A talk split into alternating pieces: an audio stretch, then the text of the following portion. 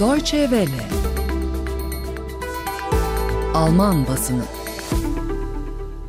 Rusya'da devlet başkanı Putin'in 2036 yılına dek bu görevde kalmasının yolunu açan referandum ve koronavirüs salgınının Amerika Birleşik Devletleri'ne ağır etkileri 3 Temmuz 2020 sabahı yayımlanan Alman gazetelerinde öne çıkan gündem maddeleri sayın dinleyiciler. Rusya'da seçmenlerin %77,9'luk oyla kabul ettiği anayasa değişikliği referandumu Devlet Başkanı Vladimir Putin'in 2036 yılına kadar bu görevde kalmasına imkan tanıyor. Konuyu değerlendiren Badische Tagblatt gazetesinden bir yorumla başlıyoruz basın özetlerimize. Gazete Putin'in eski gücünde olmadığını ve Rus halkının daha uzun süre sessiz kalmayacağını öne sürüyor. Putin, Kırım'ın ilhakı gibi dış politika başarılarıyla artık Rus halkını ikna edemiyor. Ekonominin durumu kötü ve koronavirüs salgını moralleri bozuyor. Putin çok şey vaat etti ancak azını yerine getirdi. Bu yüzden birlikteliği güçlendirmek için geçmişe bakılıyor.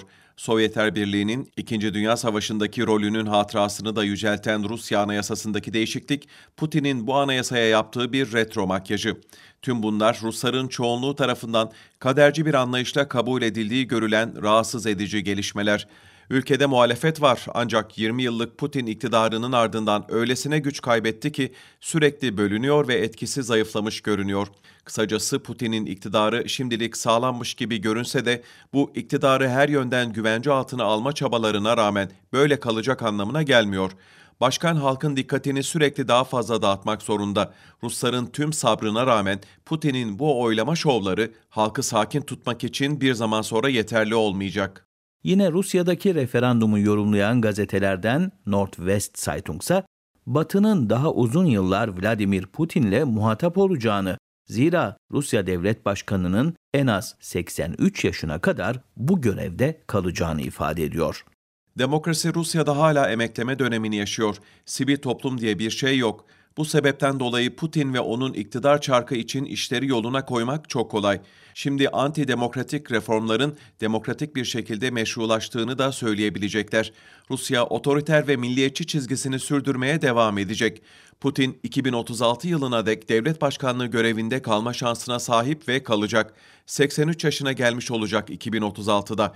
Yani Batı Rus liderle muhatap olmaya devam edeceğini bilmeli.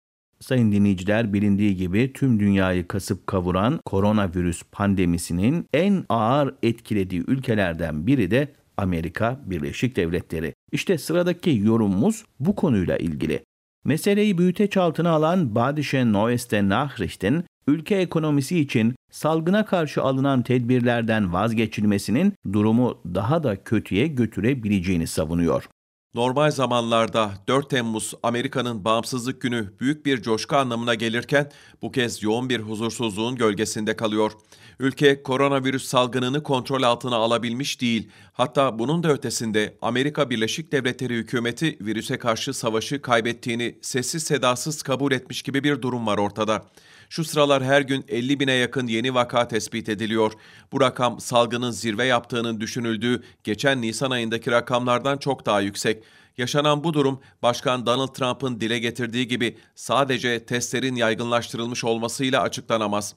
Birçok bölgede normal hayata aceleyle dönüş ve ekonomi çarklarının yine gereğinden çabuk döndürülmeye başlanmasının faturası ağır oluyor. Bu yüzden salgını ilkbaharda nispeten iyi atlatan eyaletlerde vaka sayıları artıyor.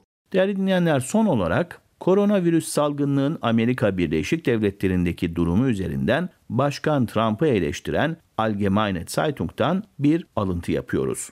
Gazete, başkanın önümüzdeki seçimde en büyük rakibinin yine kendisi olduğunu belirtiyor. Amerikan endüstrisindeki olumlu havanın da gösterdiği gibi salgına karşı alınan tedbirlerin kısa süre içinde gevşetilmesi ülke ekonomisine yaradı. Ancak bunun faturası ağır oluyor. Amerika geçen Mayıs ayındaki hafif rahatlamanın ardından şu anda yine salgının merkezlerinden biri konumunda. Oysa Avrupa ve Asya'da pandemi belli bir istikrar içinde seyrediyor. Pek çok Amerikan eyaletinde tedbirleri gevşetme kararından zorunlu olarak dönülmeye başlandı. Muhalefetteki demokratlar kurmak istedikleri partiler üstü bir komisyonla Amerika Birleşik Devletleri hükümetinin politikalarını araştırmak ve Trump'ı baskı altına almak istiyor. Ancak başkan bunlara hiç aldırış etmeksizin binlerce hayranıyla Ulusal Bağımsızlık Bayramı'nı kutlamanın peşinde. Trump'ın yeniden başkanlık koltuğuna oturmak için girdiği yarışta en tehlikeli rakibi yine kendi. Bu alıntıyla birlikte basın özetlerimizin bu haftada sonuna geldik sayın dinleyiciler. Önümüzdeki pazartesi günü yeniden birlikte olabilmek ümidiyle sağlıklı, huzurlu, keyifli, mutlu bir hafta sonu diliyoruz.